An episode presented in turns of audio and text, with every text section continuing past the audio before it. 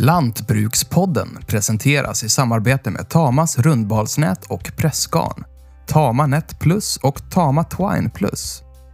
De är lösningar för lantbrukare och maskinstationer med höga krav och säkerställer tillförlitlig balning. Mindre stillstid, perfekta balar. Besök tamaskandinavia.se för att läsa mer eller kontakta din lokala återförsäljare. Såväl de utredande poliserna som åklagarna har oftast, ska jag säga, väldigt rudimentär kunskap om, om jakt och jaktens villkor och vad som händer och hur, och, och hur det går till att jaga. Och det liksom öppnar upp för missförstånd och eh, eh felaktiga beslut många gånger. Och det här är ett problem.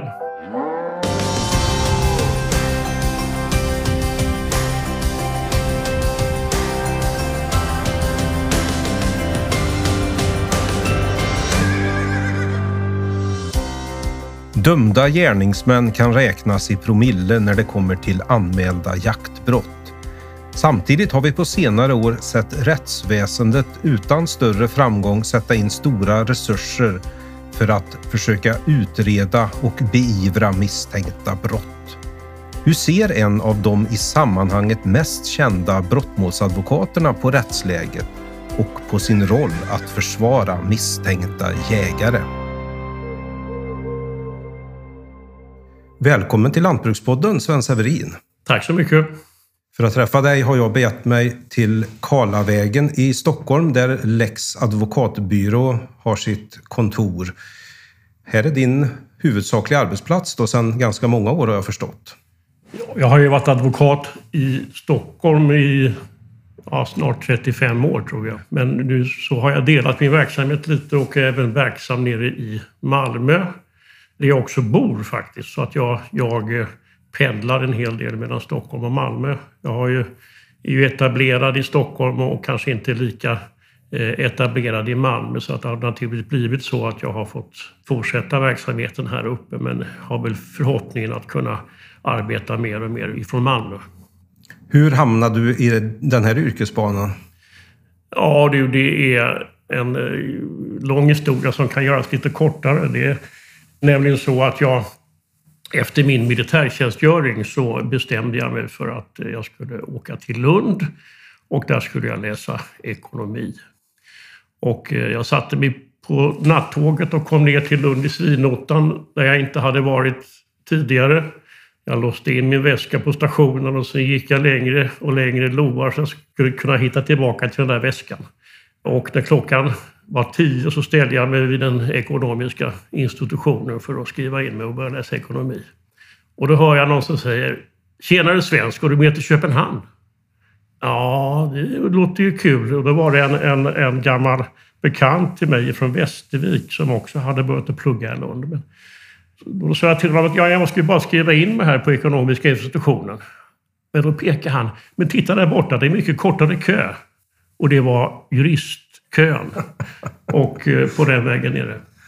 Ja, det var ju verkligen ett, ett stundens infall då som fick ganska långtgående konsekvenser. Det är nog så att det är mycket tillfälligheter som avgör vart man hamnar här i livet och detta var väl en sån. Vi ska prata jaktbrott och då råkar det vara så att du själv är en, vad jag förstått, ganska hängiven jägare. Hur eh, har du blivit det då? Ja, det är så att jag är eh, fiskarpojk från Västerviks skärgård. Och eh, på min pappas sida så har man då varit fiskare och, och skärgårdsbönder. Och jag har då vuxit upp mycket med detta ute i, i skärgården. Så att jag sköt väl mina första sjöfåglar, viggo och, och knipa redan när jag var säkert under tio år tillsammans med, med min pappa. Eh, och sen så på den vägen ner, det var små, småviltsjakt med drivande hundar och eh, avlöstes av älgjakter. Så har det fortsatt så att jag har varit en, kan man väl säga, rätt aktiv jägare under ja, 50 års tid. Sen är det väl så att ska man som advokat försörja sig enbart på att försvara misstänkta jaktbrott så, så blir det ganska tunt med uppdragen ändå trots allt. Så du, du har naturligtvis sysslat med andra brottmål, men eh, har din, eh, advokatkarriär inskränkt sig till enbart brottmål eller har du sysslat med annat också? Ja, inledningsvis så, så blev det ju så. Jag satt ju ting här uppe i Stockholm på något som heter Södra Roslags tingsrätt och, och sen efter det så vart jag rekryterad av en ganska känd advokat då och även nu, Leif Silbersky. Honom har vi hört talas om. Ja. ja och det innebar ju givetvis att eh, det här med brottmål eh, kom ju ganska tidigt på agendan. Inledningsvis sysslade jag med en del annan juridik med familjerätt och så, men, men eh, jag kan väl säga att under de senaste 25 åren så har jag enbart sysslat med brottmål. Vi ska som sagt prata jaktbrott i den här podden och vi kan börja med att eh, lite kort tala om vad som utgör ett jaktbrott och när det blir grovt jaktbrott, för det är de grova jaktbrotten vi ska prata om i första hand. Och då finns det egentligen fyra kriterier då när, eh, när det blir ett grovt jaktbrott. Att det rör sig om hotade skyddsvärda arter. Det sker vanemässigt i en större omfattning. Otillåten hjälp av i första hand då motorfordon eller en plågsam jaktmetod. Och då rör vi oss med en straffskala då från sex månader till fyra års fängelse. Sen finns det ju då, som det gäller alla brott, även en normalgrad och här är det ju kanske saker mer som det sker vid en fel tidpunkt, man använder fel typ av vapen, man är på annans jaktmark utan tillåtelse. Det är ja, av lite lindrigare karaktär. Är, är detta en bra sammanfattning eller du kanske har en del du vill tillägga här? Nej, jag tycker att, det, att du har sammanfattat det väl. Man kan väl säga då att det här är ju då brott som ska begås uppsåtligen eller då grov oaktsamhet. Det kanske man ska lägga till. Och också då att, att det är böter eller fängelse i upp till sex månader som är straffet för ett normalt jaktbrott. Mm. En intressant sak som jag inte hade eh, uppmärksammat tidigare och, eh, men som jag naturligtvis la märke till när jag började skriva om eh, det vi kommer att kalla Karl Edin-fallet, det också kallas Västmanlandsfallet. Det är att ett jaktbrott kan vara fullbordat utan att ett enda skott avlossats, utan att något vilt har fällts, åtminstone vad man kan bevisa, och utan att ens ett vilt har befunnit sig på platsen. Det som är straffbart är ju då att man i syfte att döda ett vilt söker, spårar eller förföljer.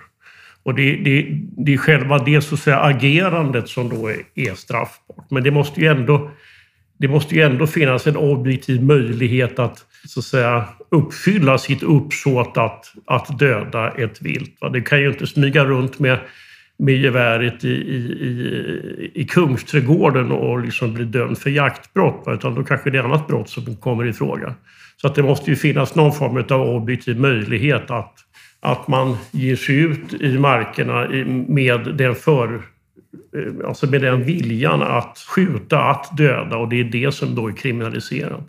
Och är det då liksom, finns det då en, en en rimlig möjlighet att, att lyckas med detta, ja, då har man gjort sig skyldig till ett fullbordat jaktbrott. Hur vanliga jaktbrott är något som är lite omtvistat och det är naturligtvis otroligt svårt att veta.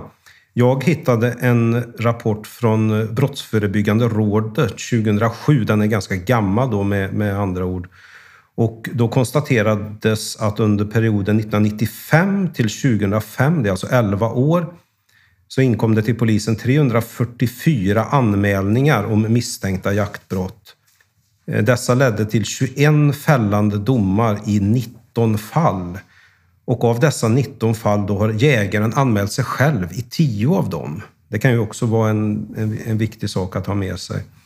Eh, och eh, i rapporten konstaterades också att det finns stora regionala skillnader bland jägare i attityden till rovdjur. Och eh, zoekologiska forskare har angivit att dömda gärningsmän de kan räknas i promille i relation till beräknat antal illegalt dödade rovdjur. Och i cirka var femte anmälan så uppges en snöskoter ha använts. Ja, vad kan man säga om det här? Nu är det som sagt det är lite gamla uppgifter, men upplever du som att det här är en rättvis bild än idag, att det ser ut på det sättet? Ja, jag, man kan nog konstatera då att anmälda brott vad gäller illegal rovdjursjakt har ökat över tid ifrån de här, de här siffrorna som du relaterar. Men så att säga ifrån en ganska låg nivå. Men det man också kan, kan konstatera det är att relativt få av de här anmälningarna lagförs, alltså åtalas. Och jag tror att det är en, en lagföringsprocent som ligger under 10 procent av de utredda brotten. Och då är det i sin tur en väldigt liten andel av de anmälda som blir utredda? Ja, det är det. En begränsad del även där. 2001 skedde en straffskärpning, men den har väl i allt väsentligt inte kommit till användning. Och eh, i rapporten då så försöker man eh, förklara den här låga andelen av uppklarning och eh, fyra huvudpunkter där är att det är svårt att få vittnesmål.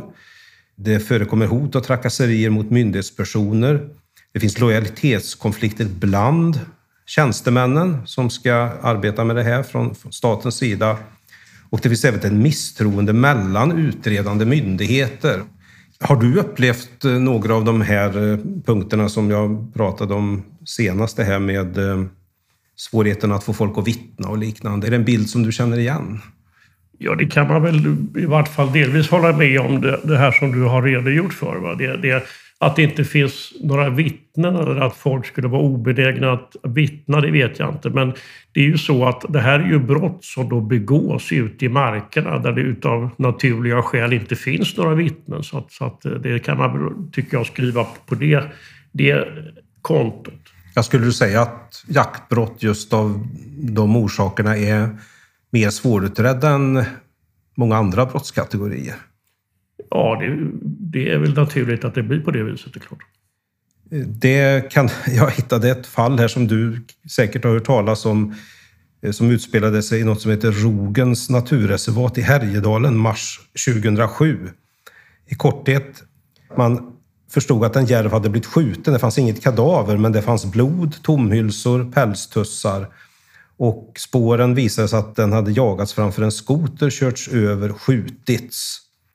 Och eh, man följde skoterspåren under lång eh, färd och till en stuga. Där hittade man en man med revolverpatroner av samma sort som används på brottsplatsen i sin overall. Han friades december 2009 för att eh, det här flera mil långa spåret på ett ställe hade korsats av andra skoterspår.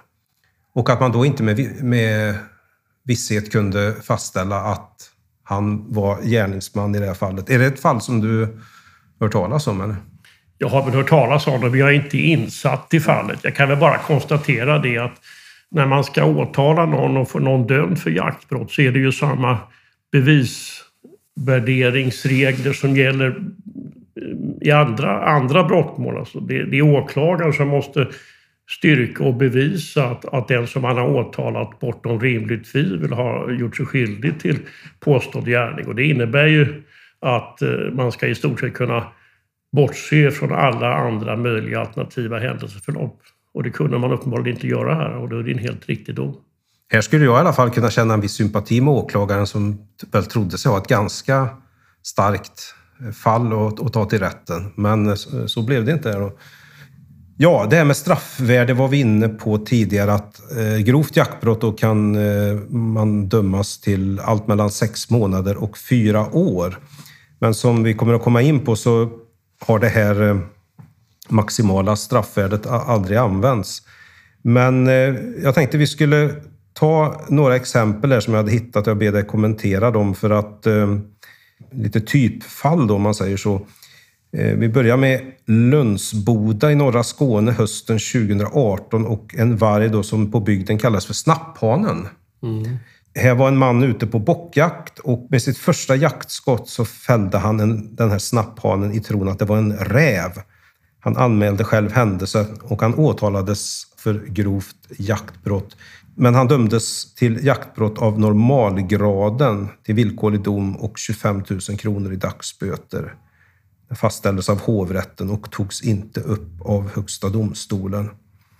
Har du några kommentarer kring, kring det fallet? För det är alltså ett åtal för grovt jaktbrott, men domen blev jaktbrott av normalgraden.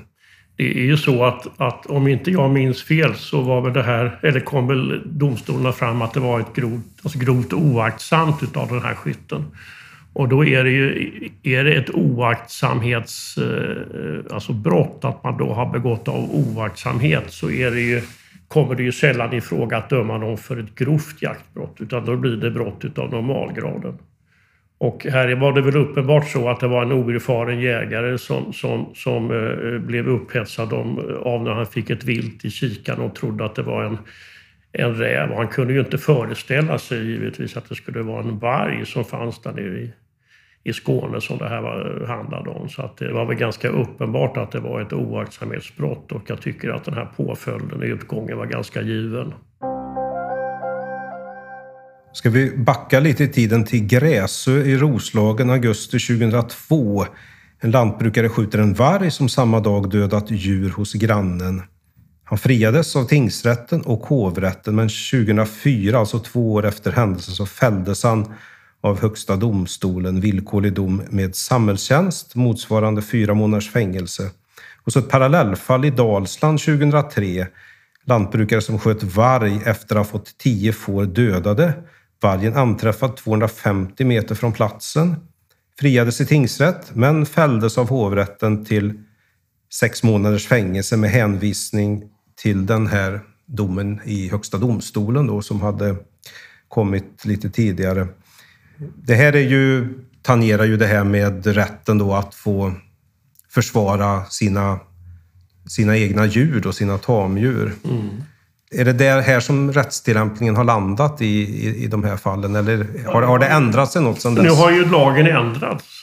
Så att nu så, så är det ju på det viset att eh, man får använda sig av den här bestämmelsen i 28 paragrafen jaktförordningen om det är ett pågående eller omedelbart förestående angrepp om jag minns de här fallen rätt, i vart fall det första från Gräsö, så var det väl då, hade, hade väl vargen avslutat sina, sina attacker på de här fåren och efter det så sköts den här vargen. För att man ska kunna utnyttja den här rätten så krävs det att det är ett pågående eller omedelbart förestående angrepp på eh, tamdjur. Och då är det inte bara ägare och, och, och den som har hand om djuret utan även då andra exempelvis ett jaktlag eh, kan då utnyttjas av den här rätten. Men det krävs alltså att man eh, försöker att och rädda situationer på annat sätt. Att man eh, skriker eller viftar med armarna eller att man skjuter något så att säga, varningsskott. Och om, om angreppet då ändå så att säga, fortsätter som man bedömer så har man då rätt att skjuta det här viltet. Skulle du säga att de här fallen, framförallt kanske som hamnade i Högsta domstolen, att, att de på något sätt eh, gjorde att det 2006 blev en, eh, ett förtydligande i den här paragrafen då, eller att man tyckte att de här domarna var väl hårda? Då? Absolut, det, det, det är så jag tyder det hela. Sen fanns ju då farhågor från vissa håll då att det här skulle öka antalet paragraf 28-skjutningar, men så tycks inte ha blivit fallet, eller?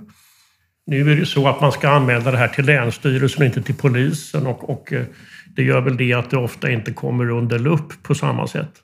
Men, men eh, det här att man har befarat att, att det här skulle användas i större utsträckning får ju sin eh, illustration, tycker jag, i det här rättsfallet, det sjunde fallet. Ja, det ska vi komma in på. Det är alltså söder om Stockholm, här i Gnesta. Och eh, nu befinner vi oss i september 2015. En jägare är ute och rastar sina tre hundar, varav en är okopplad. Han hade med sig sin studsare på grund av en närgången varg som vid upprepade tillfällen hade visat sig vid bostaden. Och det, det här var ju i den vevan när eh, fårgården Molstaberg drabbades av vargangrepp, så det hade ju varit skyddsjakter och resultatlösa då i och för sig. Då dök den här alfatiken upp och han sköt den när den befann sig tre meter från den eh, okopplade hunden och på cirka 10 meters avstånd. Han befann sig då cirka 45 meter från husets entrédörr. Och det som gör det här fallet väldigt speciellt är ju att Länsstyrelsen godkände skjutningen som under paragraf 28, men ändå så åtalades han för grovt jaktbrott Du försvarade inte eh, den här mannen, men väl hans son då, om jag förstår saken rätt. Det är riktigt, ja. Eh, det var ett åtal som, som, som väcktes även emot en anhörig, men som lades ner efter att vi hade påpekat att det var preskriberat. Det var frågan om en återkamera som påstås hade satts upp på en, någonting som åklagaren menade var en vargåter. Eh, men eh, det här är ju eh, ett exempel på, menar jag, hur, hur åklagare försöker att få restriktivitet i de här paragraf 28-skjutningarna. För att här var det alldeles uppenbart, menar jag, att det var ett skolexempel på hur och när man får använda sig av den här, den här möjligheten. Det var ju så att han hade skrikit högt, han hade skjutit ett varningsskott in i, sko in i skogen men ändå så fullföljde den här vargen sitt angrepp emot den här löshunden och eh, då sköt han. Och eh, som du också sa så, så eh, kom ju Länsstyrelsen snabbt till platsen. Man hade med sig spårhundar och kunde så att säga konstatera att, att händelseförloppet var precis som den här eh, personen hade berättat om. Det var ingen tveksamhet eh, angående detta. Men ändå så åtalar då eh, åklagaren för detta. Och det här var ju någonting som då inträffade, du sa väl det tidigare här, men i september 2015. Och domen i Södertälje tingsrätt kom i mars 2018. Så att det här innebar alltså en två och ett halvt år utav vånda för den här gamle mannen när han, när han eh, hade det här åtalet, eller den här förundersökningen hängande över sig. Så han eh, somnade ju och vaknade med det här i huvudet och liksom påverkade i allra högsta grad hans, hans livskvalitet under, under de här åren. Ja, vi kan gå in lite på den bevisning som åklagaren hade då eh, för att försöka leda detta till en fällande dom och det handlade mycket om artiklar som den här personen hade delat på sociala medier. Det var sms-trafik eh, där han bland annat hade skrivit “The target is eliminated”. Alltså bytet är eliminerat. Och han hade anskaffat en ljuddämpare under den här tiden och han hade använt, enligt åklagaren, ordet raggmunk som kodord för varg. Det här var en intressant bevisning tyckte jag och eh, åklagaren yrkade på 10 till 12 månaders fängelse. Eh, han blev friad som du sa av, av tingsrätten och åklagaren valde då att inte överklaga. Eh, det här med raggmunk, det var det att, att han eh, hade för vana att en gång i veckan eller kanske månaden så träffade han någon kamrat in i, in i, någonstans i Flen eller vad det var och åt eh, raggbuck på någon krog. Men, men det här är också någonting som återkommer i de här målen, att man, att man misstolkar saker och ting. Att eh, man, man, eh, man ger det andra innebörder istället för att, för att ta den, den enkla naturliga förklaringen till de här uttalandena. En annan sak som, som är, är, är märklig det är då att, att man anför att man hade köpt en, en ljuddämpare och, och det då eh, framhålls ju eh, inte bara i detta målet men i andra mål också som någonting ytterst anmärkningsvärt. Och det är ju det att man inte har någon kännedom om, om, om, om jakt och hur jakt bedrivs och, och vilken utrustning man har.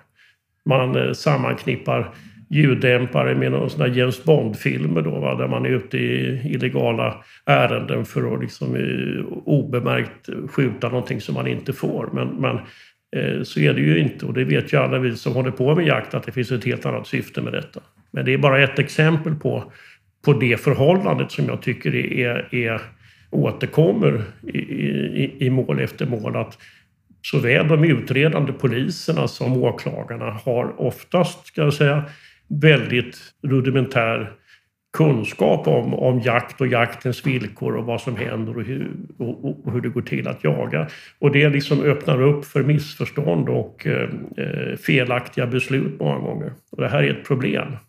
Vi ska gå in lite på det med hur rättsväsendet har organiserat eh, bekämpningen av, av jaktbrott. Eh, I den här boken Maktmissbruket så ger ni en inte speciellt smickrande bild av det här och du är lite inne på det här och att du tycker att eh, kunskaperna i ämnet är lite för svaga. Men om vi, om vi går in på basfakta så, så finns det ju eh, något som heter REMA, Riksenheten för miljöbrott och arbetsmiljöbrott. Mm. Och det är här då som eh, eh, åklagarna finns som eh, jobbar med de här fallen.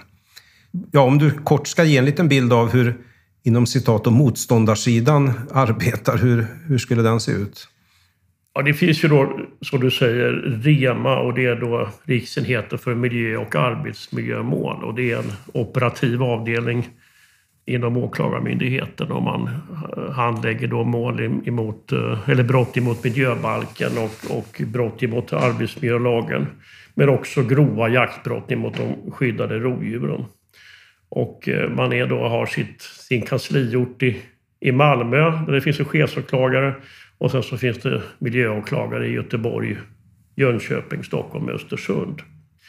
Och eh, till sin hjälp här då så har, så har de eh, något som heter artskyddsgrupper vid NOA, nationella operativa avdelningen. Och eh, det som då tidigare var Rikskriminalen. Tidigare så utreddes ju de här jaktbrotten utav de lokala polismyndigheterna men, men då fanns det synpunkter ifrån åklagarhåll då att man inte tyckte att man fick tillräckligt stöd därifrån utan att eh, man eh, ja, att det inte blev bra utredningar därför att det kanske fanns en viss sympati hos Polismyndigheten för de lokala företrädare eller alltså, alltså lokala personer som då blir misstänkta för de här brotten. Och som jag var inne på tidigare så finns det då ingen specialkompetens vad gäller jakt, vare sig på Rema eller hos NOA. Vi ska gå in på ett par av de här uppmärksammade fallen då på senare år som du har jobbat med allihopa och vi börjar på Valåssjön söder om Järvsö. Det är alltså mellan Bollnäs och eh, Ljusdal. Januari 2017 man hittade spår då som tydde på, på att den hade dött 600 meter in i skogen. I alla fall då, efter den här händelsen i januari så startade åklagare en hemlig avlyssning av en grupp jägare och man gjorde ett tillslag i april samma år. Ett 30-tal poliser slog till på fyra platser och det som utlöste alltihopa det var att de här männen hade talat om en rävjakt. Fyra av de sex misstänkta häktades och tre av dem satt häktade i hela 31 dagar, vilket är ganska mycket. Efter då tre år, februari 2020, eller tre år efter att brottet hade begåtts, då lades utredningen ner. Och du hade en klient där. Han blev tydligen förhörd en gång under dessa tre år, alltså efter han hade släppts ur häktet. Sen ska vi lägga till då att eh, ett drygt år efter att eh, händelsen, alltså den första händelsen i mars 2018 så registrerades i något som heter Rovbase spillning från den vargen som skulle ha dött. Och eh, den spillningen hittades av en privatperson i det reviret som den här vargen kommer från, nio mil bort i Dalarna. Då menade åklagaren att någon hade fryst in gammal spillning, sparat den och lagt ut den i efterhand. Det skulle då vara förklaringen till eh, att man kunde hitta spillning över ett år efter att en varg hade dött. Ja, det här förtjänar väl att eh, kanske kommenteras lite närmare. Ja, om man kommer med sådana förklaringar så är ju det desperat givetvis. Det, det är ju så långsökt och så, så eh, verklighetsfrämmande som man, man tar sig för pannan. De här personerna som, som misstänktes för den här jakten, de, de, var ju så att säga långt ifrån det här stället där man hade hittat det här blodet. Och jag vet inte riktigt hur kopplingen blev till de här personerna. Men förmodligen är det, som det ofta är i, i den här typen av mål, så är det tips, anonyma eller, eller andra, som, som då pekar ut vissa personer för misstänkt jaktbrottslighet och eh, inte sällan så visar det sig att de här tipsen inte stämmer utan att det är då illvilja och kanske människor som, som överhuvudtaget har synpunkter på jakt och, och jaktsbedrivande. Men det är efter det att, att de här personerna då frigavs så är det nog mitt påstående att under år så vidtogs det egentligen inga förundersökningsåtgärder. Bortsett från att man kanske hade skickat då visst material till NFC som då ska göra såna tekniska analyser och letar varje år. Och NFC ska vi säga, det står då för Nationellt Forensiskt centrum, ja. Tidigare SKL, Statens kriminaltekniska laboratorium. Mm. Och jag, jag var ju på den här åklagaren åtskilliga gånger och, och försökte få något besked om hur handläggningen såg ut och vad som hände i målet och fick ju egentligen inga svar om något, så att säga, eller något innehåll av någon substans. Tog du för givet då i mars 2018 när den här spillningen hade hittats att, att förundersökningen skulle läggas ner? Ja, men jag hade ju hela tiden eh, haft den uppfattningen att det här, liksom, det här går ju inte att åtala på. I vart fall den insikt som jag hade i, i förundersökningen. Och det var ju kanske inte så mycket, för som du sa så eh, var den enda förundersökningsåtgärden som jag blev varse under de här, de här åren var ju att han hördes vid, vid ett eller två tillfällen när han satt frihetsberövad. Och sen så hände ingenting. Och det är ju förundersökningssekretess så att försvaret får ju, har ju dålig insikt i, i vad som händer. Men här är det så och det tror jag att jag kan säga med, med bibehållen intellektuell värdighet att här, här vidtogs inga åtgärder under flera års tid och det tycker jag är upprörande. För de här personerna var också av med sina vapen och liksom bestulna från möjligheten att eh, syssla med sitt stora intresse, jakt. Många hade hundar och så och eh, även de eh, levde ju med den här misstanken eh, att vara misstänkt för ett grovt jaktbrott som då kan förskylla frihetsberövande under lång tid, under många år. Och det är klart att det påverkar ju de här personernas livskvalitet.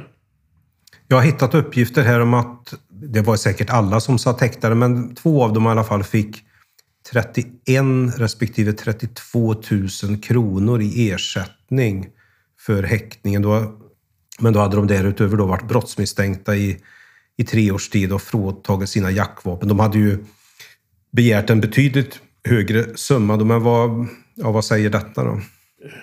Man kan väl säga att rent generellt så är då de här ersättningsnivåerna när man då får ersättning för, för det, det lidande som man har utstått när man har varit o, eh, oskyldigt så att säga, frihetsberövat. De är väldigt, väldigt låga. Det brukar röra sig om någon tusenlapp om dagen. Och sen så kan man då få ersättning för förlorad arbetsförtjänst. Men i övrigt så, så eh, får man ingen ersättning. Inte för det här lidandet som det faktiskt har inneburit att man har varit av med sina alltså jaktvapen under, under lång tid. Det får man ingen ersättning för. Så att eh, visst är det eh, ogeneröst. En förundersökning ska enligt rättegångsbalken bedrivas skyndsamt, tror jag uttrycket är. Men du får alltså ingen kompensation när eh, så inte har varit fallet, utan det, det, det får du ta på något sätt. Ja, det, det får man ta. Utan den enda ersättning man får eh, är ju då eh, som regleras utav justitiekanslern. Och det är då den tid som du har varit inlåst. Ingen, ingen ersättning för någonting annat. Vi ska gå in på ett annat fall som, ja, det, det, är ju, det är ju rena parallellfall kan man säga. Och nu är vi, för vi är nämligen på en sjöis igen här och en sjö som heter Amungen. Som ligger precis på gränsen mellan Dalarna och eh, Hälsingland tror jag va? Eh, och eh, det är 9 mars 2019 och eh, man hittar som sagt en blodfläck och påståendet är att en varg har dödats ute på sjöisen efter en skoterjakt. Först i september sker en polisinsats. Fyra eh, män anhålls. Två häktas men de släpps av tingsrätten efter två veckor. Och ingången här var att en av männen ägde en skoter av samma märke och färg som anmälaren ska ha sett på isen. Och eh, här uppstod ju en händelse som eh, upprörde många och som påminde en del om både det fallet vi talade om precis innan och senare även Karl Edin-fallet. Att en av männen greps eh, vid femtiden på morgonen och sen en timme senare så tog sig tungt beväpnade insatspoliser in i bostaden där hans sambo och två små barn befann sig. Det här var som sagt en händelse som fick många att ilskna till och jag blir nu osäker om eh, den mannen som var sambo drabbades på det här sättet. Var, var det din klient eller var det någon annans? Jag tror att det var flera som drabbades av samma sak, bland annat min klient. Han greps tidigt en morgon då på väg till jobbet.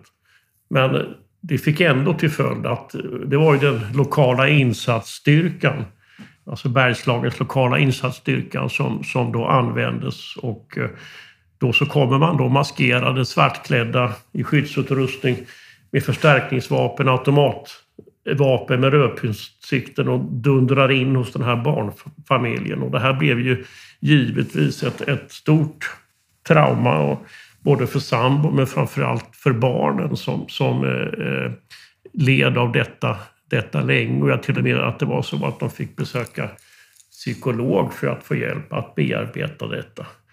Och jag tycker ju personligen, eftersom man då hade gripit den misstänkte så borde man ju kunna agera på ett annat sätt. Jag tror till och med att det var så att, att, att polisen i, i Bergslagen till och med anmälde sig själva. Så att det, det blev en, en utredning som då lades ner tämligen eh, omgående. Men man tyckte väl själv att man kanske hade trampat över gränsen. I juni 2019, så, det var alltså innan polistillslaget, så uppgav åklagaren att man vet att vargen är död och att man vet vilken varg det rör sig om. Hur man vet det ville hon då inte kommentera. Nu har det snart gått två år då sedan händelsen på Amungen mars 2019. Förundersökningen fortskrider. Vad, vad händer i detta fall? Ja, du, eh, det ska du inte fråga mig om, för det vet inte jag. Jag har inte hört någonting. Utan, eh, jag har ju deltagit när min klient förhördes under den tid som han då var frihetsberövad. Det var ju då, som vi sa tidigare, då i september 2019. Och efter det så eh, har vi inte besvärats av Polismyndigheten och jag vet inte vad som händer. Jag är rädd för att det här också har bollats mellan olika åklagare jag har fått, fått besked om och att eh, farhågan är väl det att det inte händer någonting alls.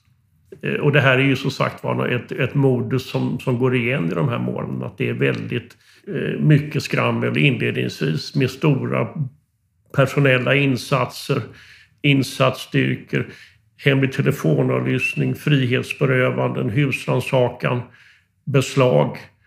Eh, och det, det, är mycket verkstad men sen så, så går det här, de här utredningarna ofta in i någon form av nekros där det inte händer någonting. Och det här är ett, ett exempel på det. Skedde det alltså en telefonavlyssning även i Amungen? Amungen-fallet? Eh, nej, det gjorde det inte. Det gjorde det inte. Nej. Ja, då ska vi gå över på det så kallade Karledinfallet eller Västmanlandsfallet som startade i oktober 2018. Fast egentligen hade det ju startat långt innan eftersom eh, vi vet nu att telefonavlyssningen bedrevs under lång tid före polisen slog till.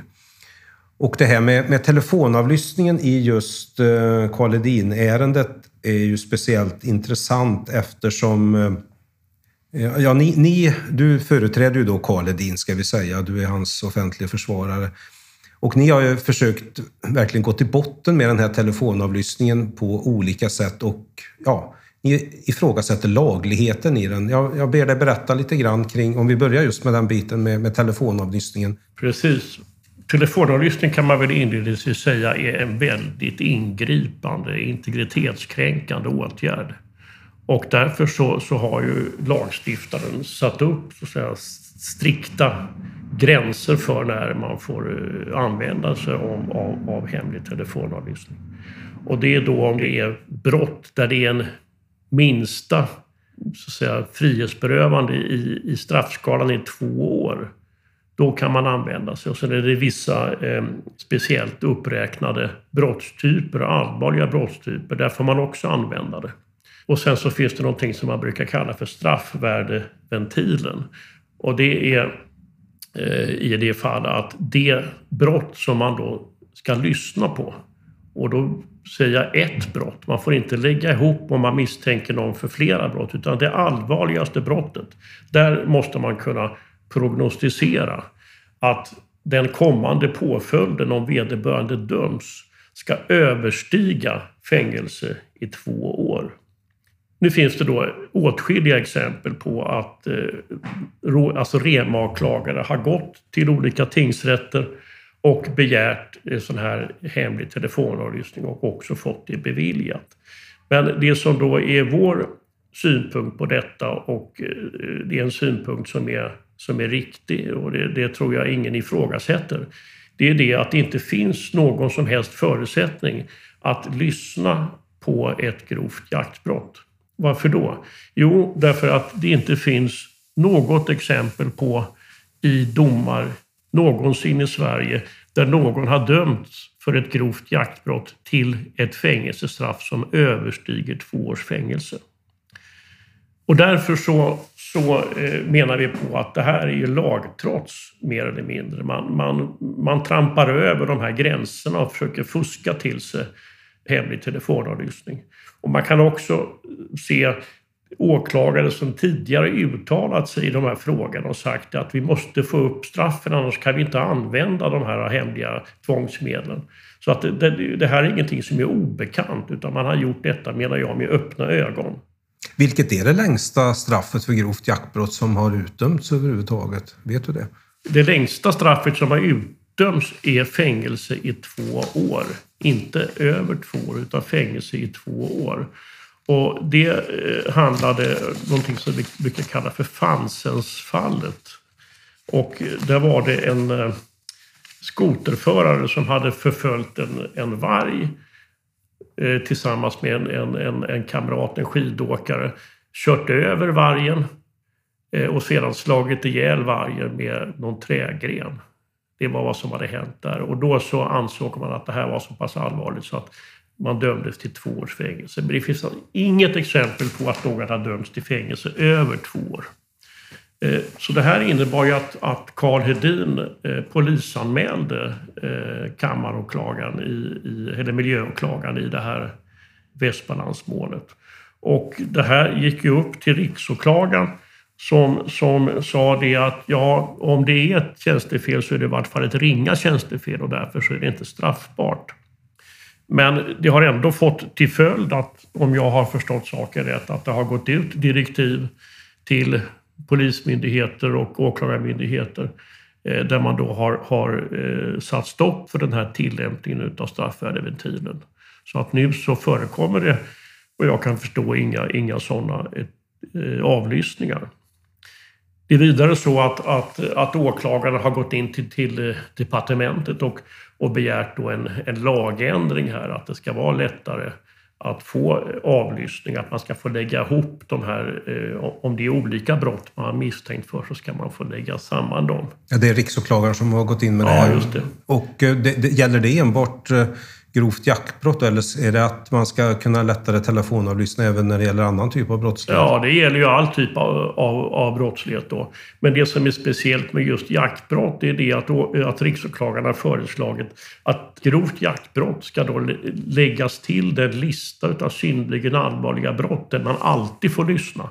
Och det är exempelvis då sabotage, mordbrand, uppror, högförräderi, terroristbrott. I den listan så ska man också lägga till jaktbrott enligt riksåklagaren. Vi ska väl också tillägga att eh, när det gäller telefonavlyssningen då som i Karl Edin-målet som beviljades av Västmanlands tingsrätt så visade det sig sedan att det fanns inget protokoll fört över det här beslutet. Vad, vad tänkte du när du fick veta det? Ja, det, det är ju eh, märkligt hur legärt man, man, man, man ser på detta. Eh, och eh, det ska också ses mot bakgrund av att justitiekanslern gjorde en, en, en, eh, ett besök eh, några år tidigare på Västmanlands tingsrätt och fann också då att det var bristfällig dokumentation i de här ärendena.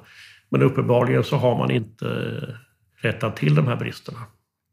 Ja, utifrån din erfarenhet som advokat, trodde du att vi skulle befinna oss här, att det, vi har ett åtal som har väckts och en rättegång som när vi spelar in detta stundar. Jag kan ju säga det att jag, jag eh, var ju ganska övertygad om att något åtal inte skulle väckas därför att jag eh, det är min bestämda uppfattning att här finns det inte tillräcklig bevisning så att åklagaren på objektiva grunder kan förvänta sig en fällande dom, vilket ju är eh, kravet för att väcka åtal. Och jag tycker inte att det finns det. Det finns så många frågetecken och, och så många alternativa förklaringar i, i det här målet så att det är... Jag kan inte förstå hur åklagaren resonerar när han säger sig kunna få en fällande dom.